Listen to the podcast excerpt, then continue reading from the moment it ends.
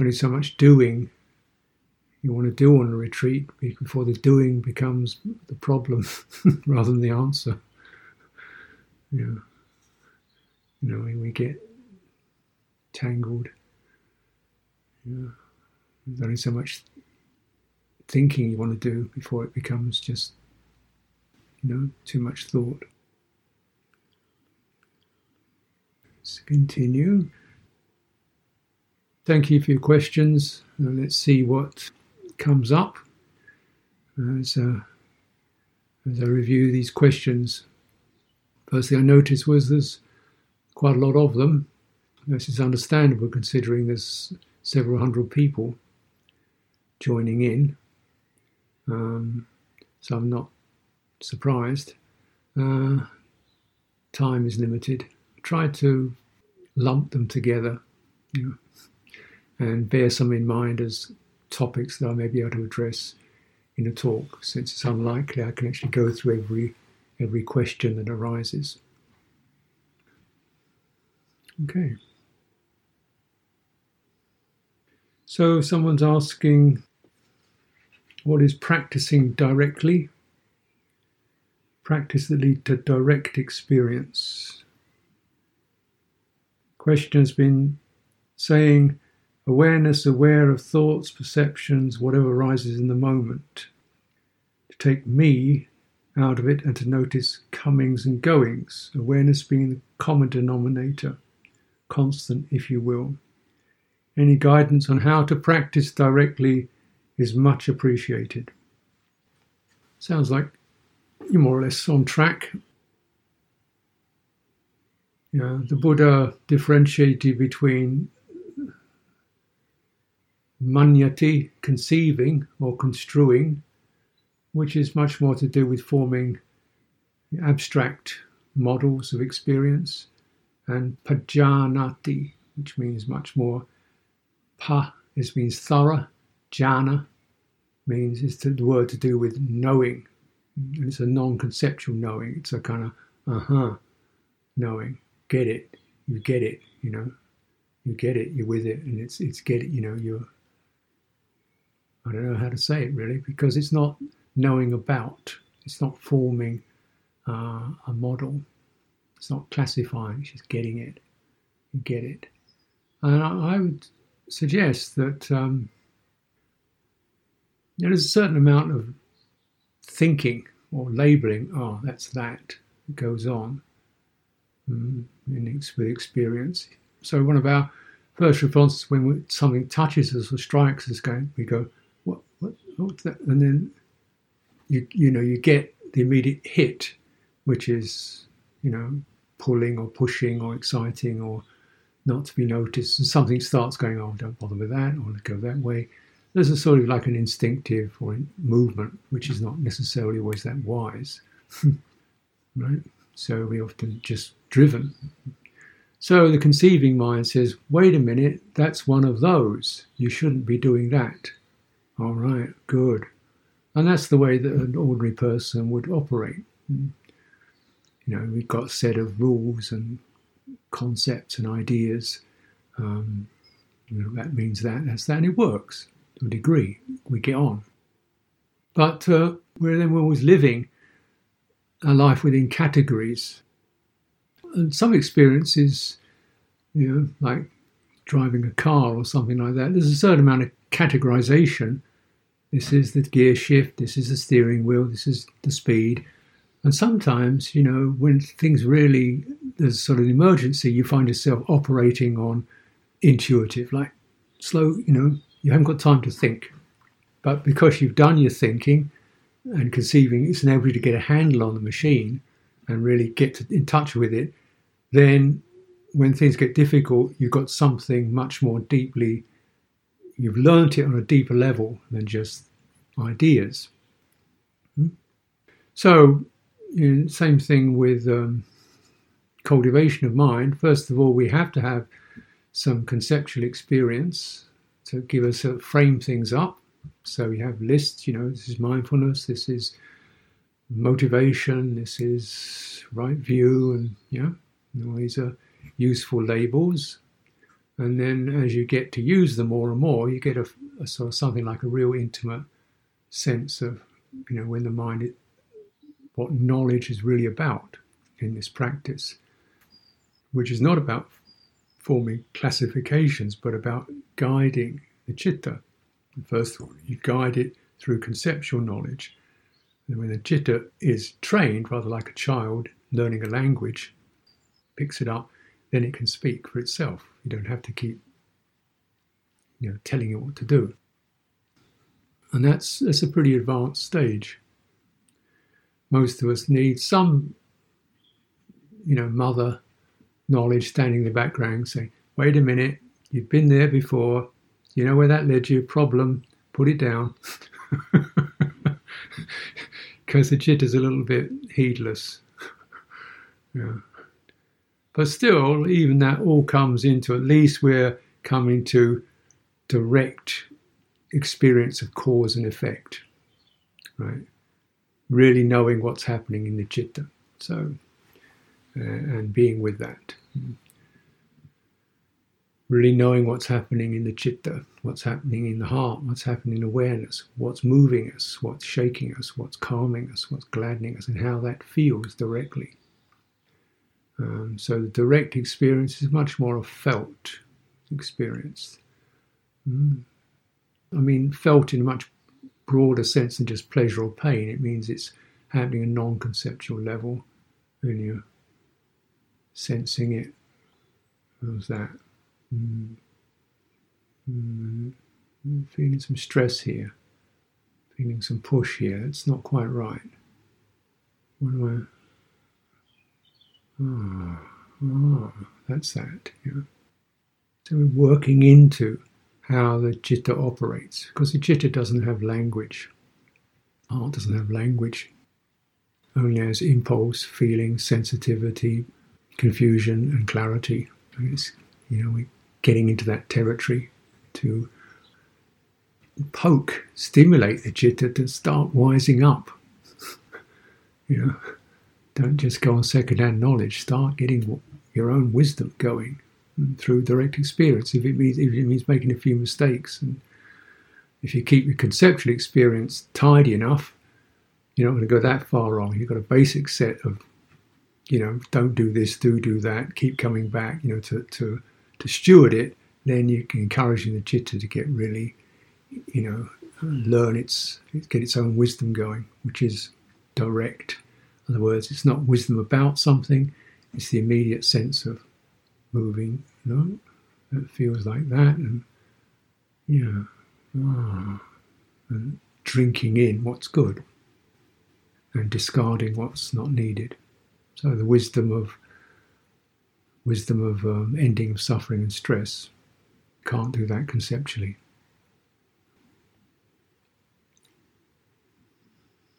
Someone's asking about What's the relationship or differences between sati sampajañña, which they translate as intuitive awareness or clear comprehension, and satipañña, which they translate as wisdom, within the framework of practical application? Well, sati, as many of you know, is the word for mindfulness. Pali language often can stick all bits together you, you know, just can create these massive compound words.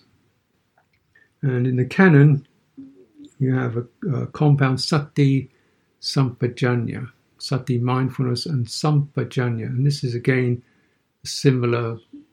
Sampajañña is built up from this funda- this root word jhana, jhana to know, or anya to know, anya jhana to knowing, knowingness.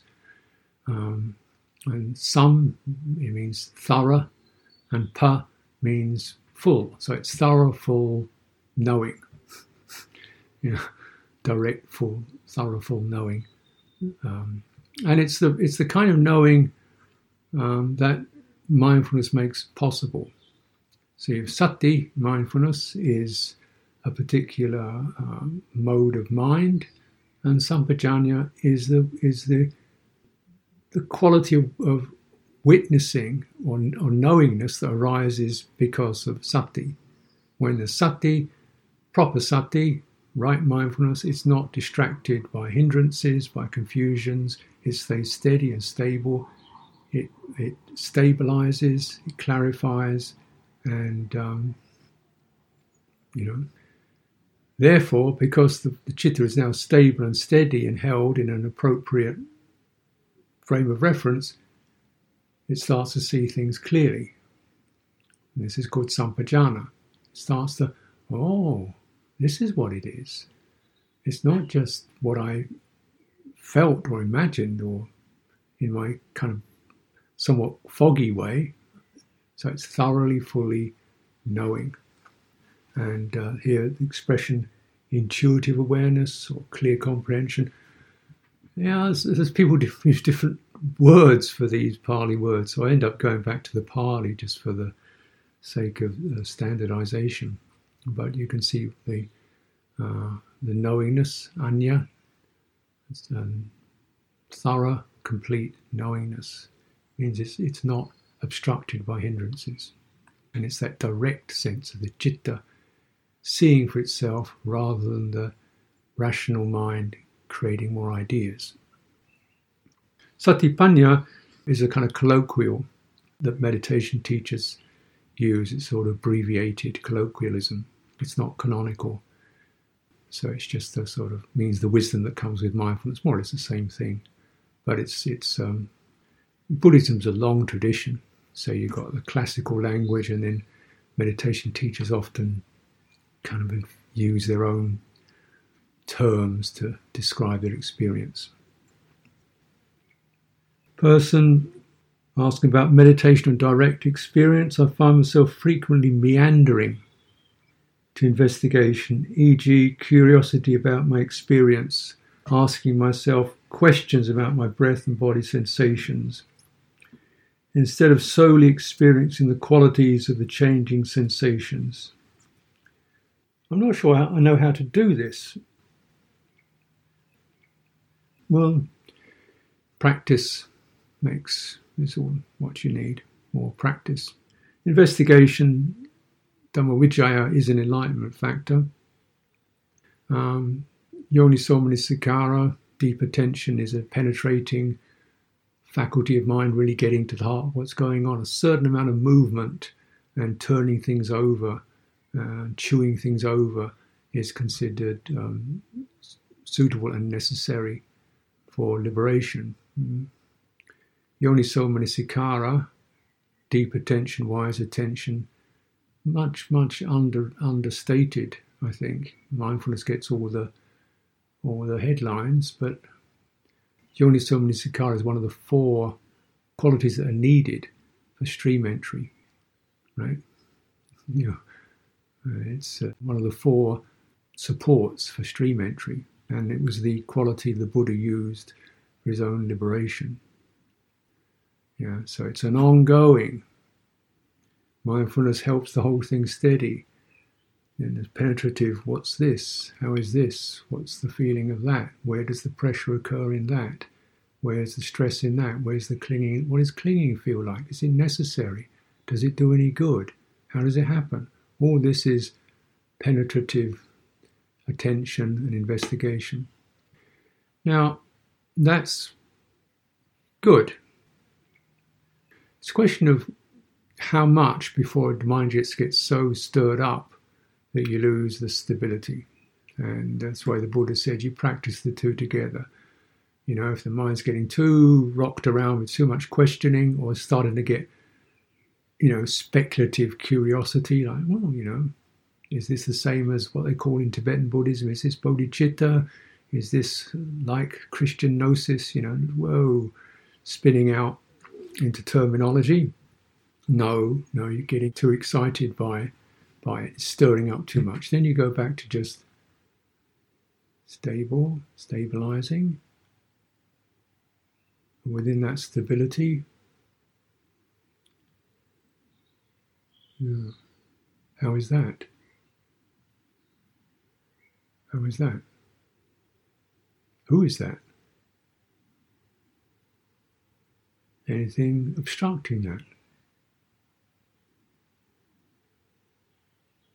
Linger. So it can be quite a slow process. Mm. It's like, you know, it's like someone who's waiting for a, a rare species of deer, and they sit and wait, and wait, and wait. And then they notice the rustling. Oh, there it is. You? And of course, sometimes there's not much stability. Your mind is really strained or struggling or floundering. And then we say, okay, what's needed here? You know, in all this, rather than going into the problem with my da da da da da and problem with the future and the problem with this and that and the other, you know, spinning out, say, what's the feeling? The feeling is one of overwhelmed, overwhelmed. You got it. Now you're getting very direct. You summarize, you know, the spinning out into just one handle, one handle word, like all this, you know, the problem with the people next door, my car, my money, my job, my health, my partner, amounts to worry. Got it? How is that? Okay, now you can linger in that worry and just keep creating more spin out, or get directly. Yoniso Manasikara, get to the source. This is worry and agitation, trying to make, and so what does it need? Hmm. What's it around? Because we're seeking security in something that can't be secure. Therefore, we get anxiety. And might will say, Oh my goodness, help. Where do I find security then? I need security. You find security not in that which is changeable, you find security in the stable presence. Yeah which comes when you touch into worry, agitation, without blaming or getting panicky about it or claiming it as being yourself or frustrated. Just this is an energy, this is a sense, lingering, what's needed. And then the answer is often not an idea because the emotions, as you know, don't obey your ideas. They're embodied. Emotions are in the body. That's where they arise from. You can't deal with an emotion by making a decision about it. it doesn't work like that. But emotions arise from the somatic experience of disturbance. They are bonded to that. So if we go to the somatic impression, worry, fear, dread, anger, we, what's happening in my belly?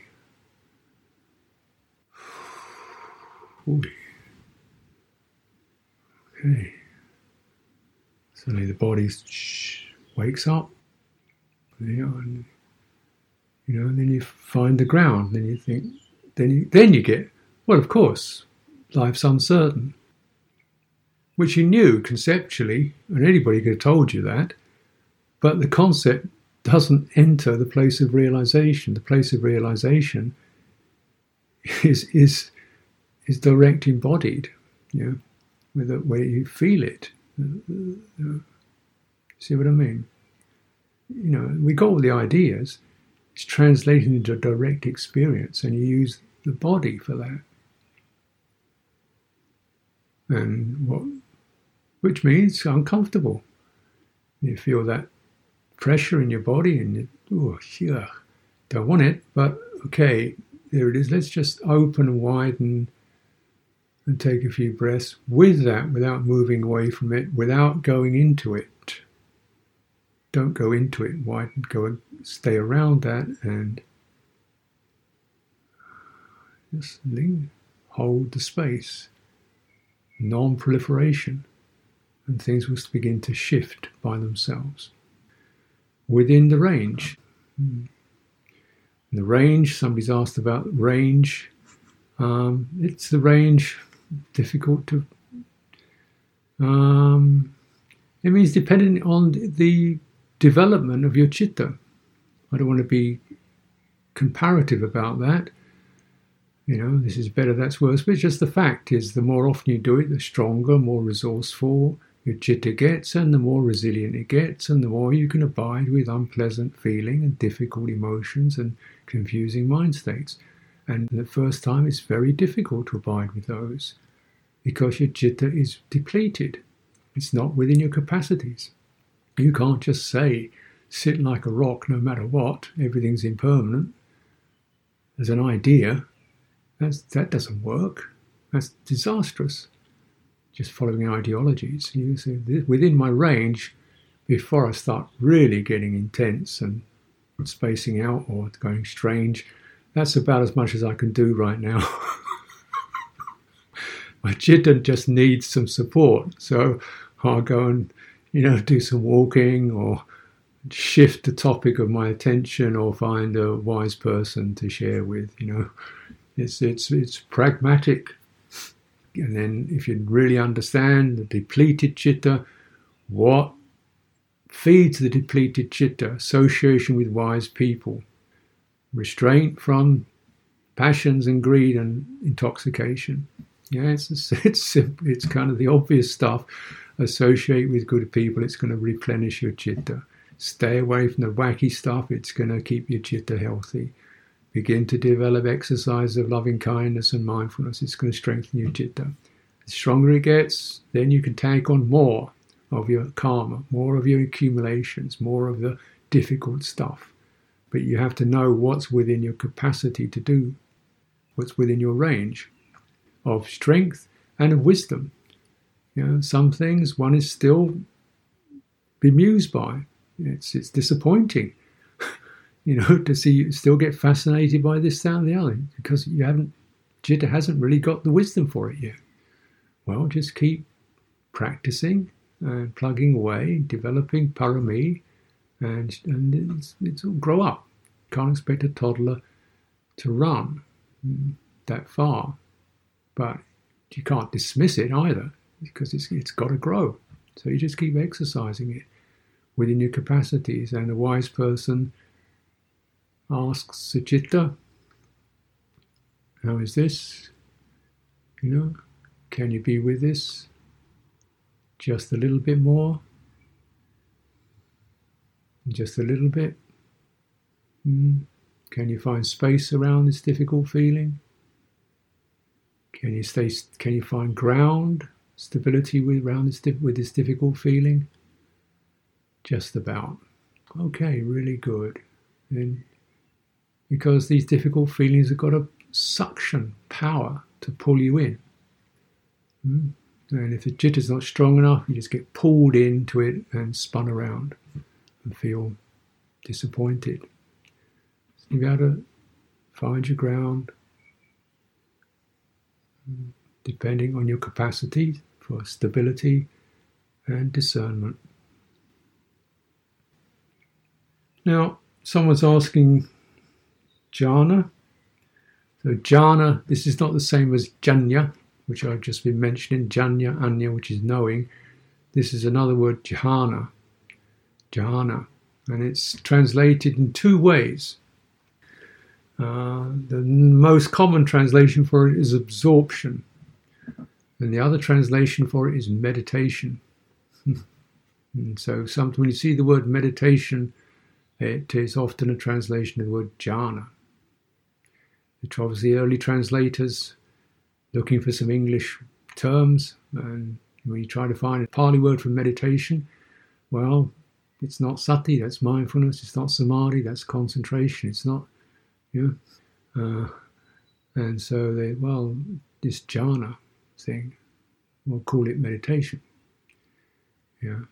It means to, um, so sometimes it's that. Uh, and other translators use the word absorption. So the two have a certain. What it's referring to is the ability to linger, pause, and uh, the chitta to steadily deepen into itself, into its own domain, away from the hindrances.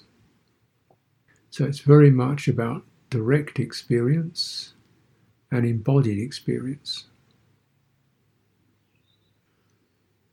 Mm. And we say embodied, once again, this is not about sensation or physicality or anatomy. I mean, the, the most easy, accessible way to understand this is call it nervous energy. That's near enough. That's the embodiment. It means nervous energy is of different kinds. You have that which is associated with action. You have that which is associated with response to pleasure and pain. You have another nervous system which is associated with just being present. Hmm. And that is the subtlest, and it's autonomous. It's, you know, you can't direct it with your will. And we say that's that's the domain of the chitta. Awareness. Awareness.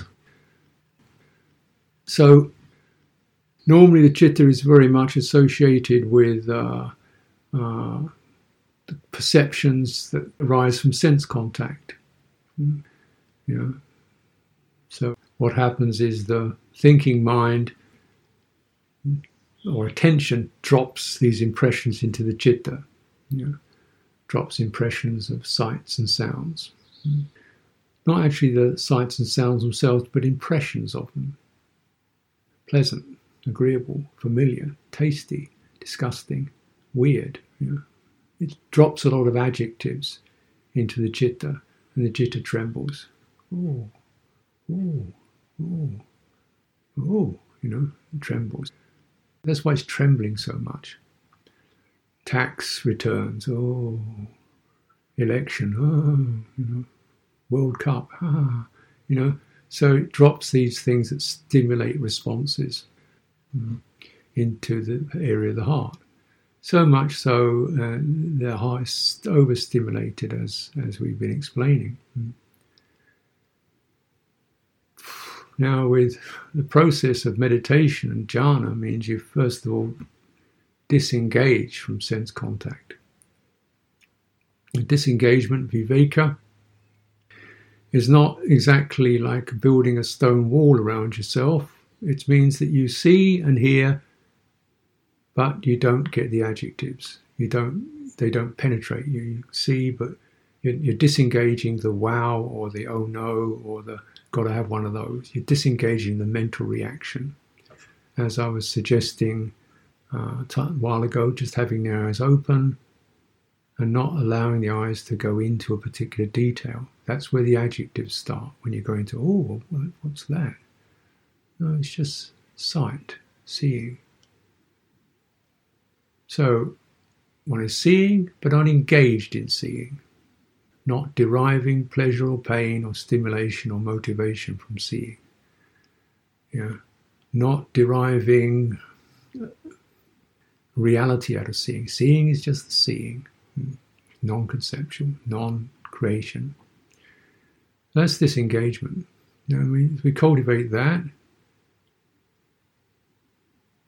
disengagement. Once you cultivate disengagement, pretty soon you become aware of this silent, present. What's that? That's chitta. You could say it's it's the knower, the presence, the awareness. It's not the sense consciousness. It's not a thought. You do it. Do the disengagement and oh, I'm, I'm here. Here without an identity. Of course, the most difficult one to disengage from is the mental consciousness, which is always trying to create a label around experience, always throwing those labels in and imperatives of what you should do. So you just keep disengaging from the imperatives of what you should do and the labels of experience and just so a here-ness open, stable. Chitta. Disengaged chitta. And so this is the first quality that's conducive to this jhana experience. What occurs with that is one starts to feel quietly happy. A happiness born of disengagement. There's no pressure nothing to you have to get excited about or stirred up around. This is rather nice, quite cool. Oh, there's a sense of a subtle pleasure arises. There's these different features to it, but essentially this happiness, pleasure, ease, relief. The citta sits in that. Oh, doesn't bother with thinking, doesn't bother with the future, past, the self, the labels, sits in itself. Feels pretty nice. The energy of the citta begins to suffuse the entire body, the energy body. Right? This is what's called jhana. Okay, so somebody's saying, well, how important is that? I wouldn't. uh, how do you classify these things? Mm, how important is it to be happy? I think it's quite important. Yeah. Important. But then you say, you've got to get jhana, otherwise you no, no, that's not it. And once you start to get fixated, no, that that's that's not appropriate. You know, you start to get into this kind of jhana, which one and how many and how you do it. No, you you're going into the concepts again. And directly spiritually, we like to be happy, comfortable, at ease in yourself. I think so. Would you like to not have worry, agitation, fear, greed, hatred, and delusion? Yeah, I think so. I think it's quite important. uh, so, uh, and then the mind is strengthened by that because for a start, you begin to say, hey, this is possible. Not always possible. We do get snagged. If this is possible, well, it doesn't cost anything. It's, I can, you know, pretty nice. So you you know you can begin to let go of a lot more stuff. Let go of a lot more stuff. There's less stuff to get clogged and tangled up with. Hmm. So that's helpful. It, it uh, liberates the citta to this extent. We find a greater happiness and ease in that inner domain than in running out doing this, that, and the other. Mm. Mm. And it's embodied. The analogies the Buddha used to describe it are all about feeling pleasure in the body, like you're sitting in a bath, bubbling, or cool water in a hot day, or covered with a pure white sheet, something really cool and pleasant. So it's it's got a pleasure to it. Um, and you know, several things because his term does has got shifts around a lot. Well, shifted around a lot in the 2,500 years. And unfortunately, one big shift that it seemed to make was it went to describing a disembodied experience, you know, whereby it went to like visualizing particular mental signs and focusing on that. So it went from being embodied to being disembodied, to my mind, and I think that's definitely possible. Uh, I don't think that's what the Buddha was teaching. Um, and there are unfortunate um, disputes occur around this term that um, people find they don't want this, this they find this disembodied jhana to be uh, problematic, and I can understand that. But I, I, think the real thing is pretty much right on track for what, what the Buddha was talking about. He did seem to use the word quite a lot. Yeah. But also that it's not nibbana. This is absolutely clear. It's a it's a, a base where the citta is clear enough, stable enough to be able to see what needs to be released and do it. Hmm. And even release from not getting fascinated by the pleasure or the subtlety of jhana itself. So it's even a release, a dispassion towards meditative states. This topic probably people can write books about, and uh, I'm not going to write a book about it. It's enough.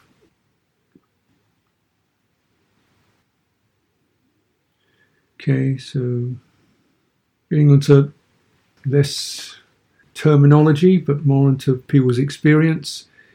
Uh, practice with our habits. We need all the help we can get. Today I felt with sharper clarity this to be true.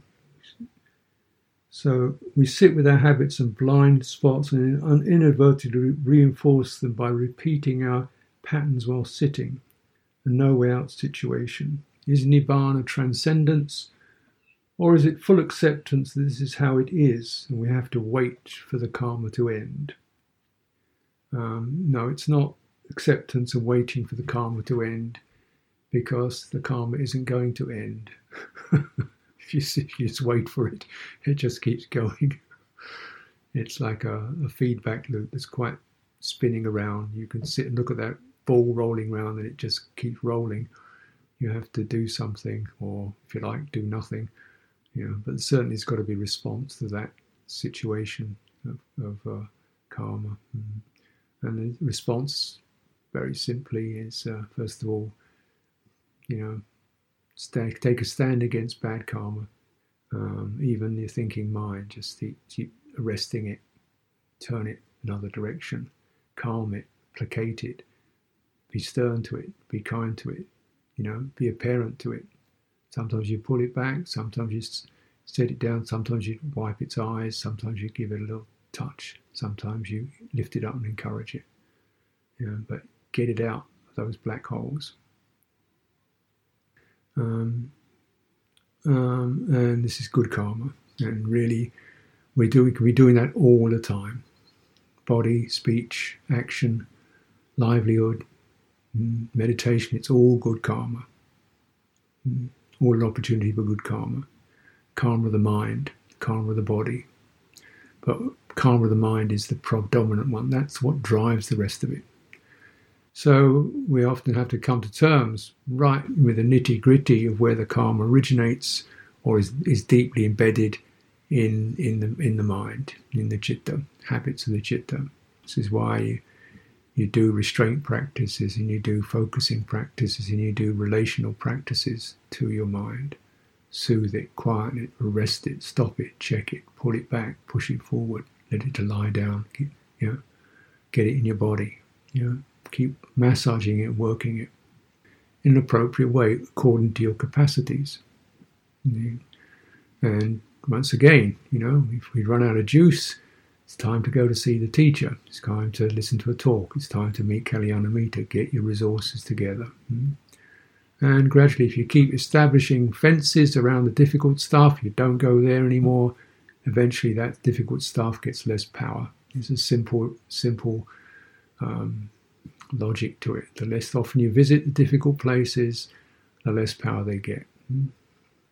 Until you get to the point of really understanding the root cause or the root condition on which karma is established self perpetuation. And there is no self perpetuation in a valid term. There's just the story of a ghost going on and on and on. Mm. Yeah, and we don't need to be that. We don't need to be that one. Yeah, nor you don't need to be a ghost.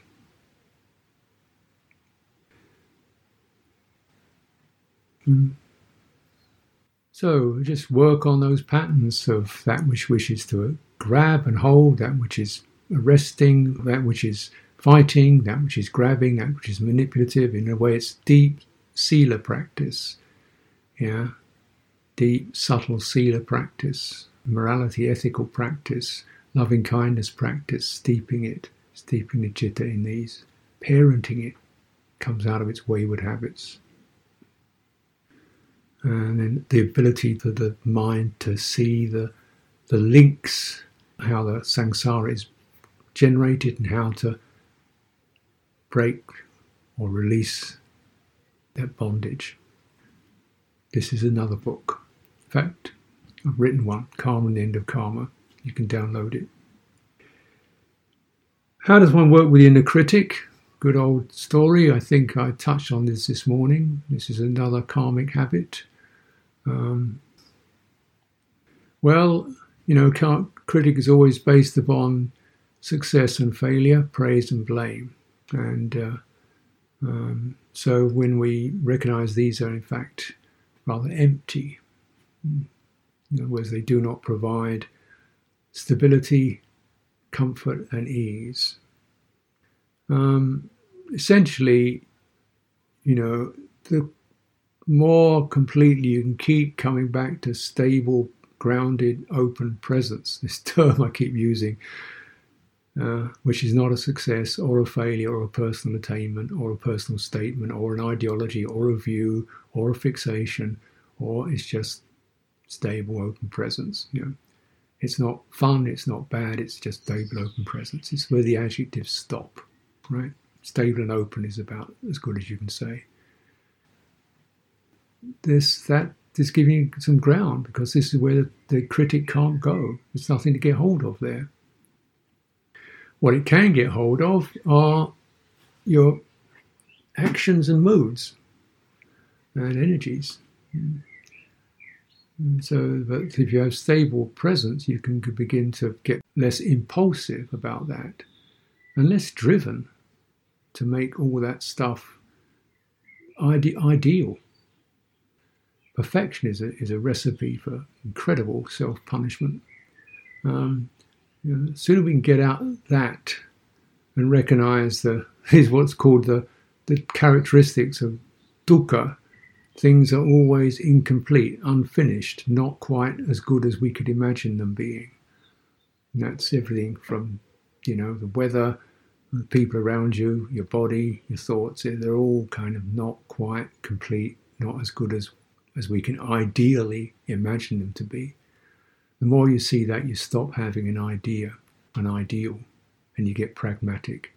You don't need to have an ideal, you need to know how to relate to the imperfect until eventually perfect, imperfect, not important. What's important is relationship. And the critic does not relate in any respectful, open way. Critic just reacts so we're learning to relate to the, the, un, the unsatisfactory or the incomplete, changeable nature of existence, how intimate that is, with a heart that is, is equanimous, mm, open. All it wants to do is to learn to relate, mm, learn to open, steady, stabilize, not searching for results, and this is then the critic can't get hold of that. With a bit of effort, you know, I mean, some critics are pretty smart and say, well, you don't relate very well. You're not very good at relationship. You could do a lot better relating than that. Okay, well, how's that feel? Can you relate to that? That's irritation, disappointment. How, how are you with that? Okay, that's that. So you turn to the critic, and you start relating to that. Get it? You start relating to that negative critic with a mind of, okay, there it is, that particular quality. What's it need? Hmm. That's. Hmm. So, mentioned not taking things personally, not defending oneself. I wonder if sometimes, out of self respect, we need to distance ourselves from people who don't seem to respect us, e.g., if they are ridiculing or judgmental. Or is it an internal problem we need to deal with, i.e., self judgment? And when we deal with that, it will resolve itself on other levels too. Well, you don't need to defend yourself, you need to protect yourself. You don't need to defend yourself, you need to protect your heart. And the difference is that defending yourself is always associated with having some kind of impression of what you are and and you're turning and you have something that's based upon fear. Defense is a fear system, right? I'm frightened of the other things. I'm looking at that which I find frightening. Therefore, what's generated is the energy of fear. Okay? The energy of fear, you live in that, you keep noticing more things to feel frightened of, anxious about, what people might be thinking about me, what they might be saying behind my back, hmm, what they don't have the guts to tell me, and so on, or what they did tell me three years ago. So once you get into the fear system, your mind starts proliferating all sorts of anxieties and defending yourself. I didn't do that, it's not my fault. I'm trying to rebuff that. Protection means you're turning towards something that requires love. So protection is a love modality, defense is a fear modality. So there's something beautiful here that no, no, this is worth looking at. No, this is worth looking after. I don't accept that. No, I don't accept that. No. So protecting. Um, the difference is, of course, that, um, you know, don't mind feedback. In fact, we need feedback. How else are we going to learn? I don't need the judgment. In other words, if, if, you know, if what I'm doing is disappointing you, um, quite like to know about that and what, you know, how that, how that happens. That's just navigation. Let me know. I don't want the, you're such as, I don't need the blaming. That's not going to help. But I would mind some accurate information. I don't need the emotional salvos. Thank you. So I'm not accepting the emotional salvo, the emotional dumping, but I'm prepared to accept and be interested in some information I can make use of and how to correct my behavior. Uh, that's the way. Because if it's emotional dumping, then, you know, that's in a way the other person's problem, uh, of which one can feel compassion for. I'm, I'm, sorry that that causes that in you. That must be difficult for you. But I'm still not defending myself. I'm just saying I sympathize with your irritation and disappointment. I get that at times. How can I help? But I'm not accepting your judgment of me because your judgment is coming from these agitated emotions. There's a difference. And so we say feedback is important, but blaming and judgment is of no use. And so to make the clear line, I quite like the information, I don't need the anger. And sympathy. Okay, I think we are coming to the end of our question time. Sometimes I know I, I take a long time to explore a question because these are not yes no answers. These are not take five of these, have one of those answers. These are explorations, and uh, hope you can bear with that and find something useful in that. This is how you should question yourself. Don't look for an immediate answer explore, look into, investigate, muse over it, linger long. And you can get resolutions rather than just another pocket answer.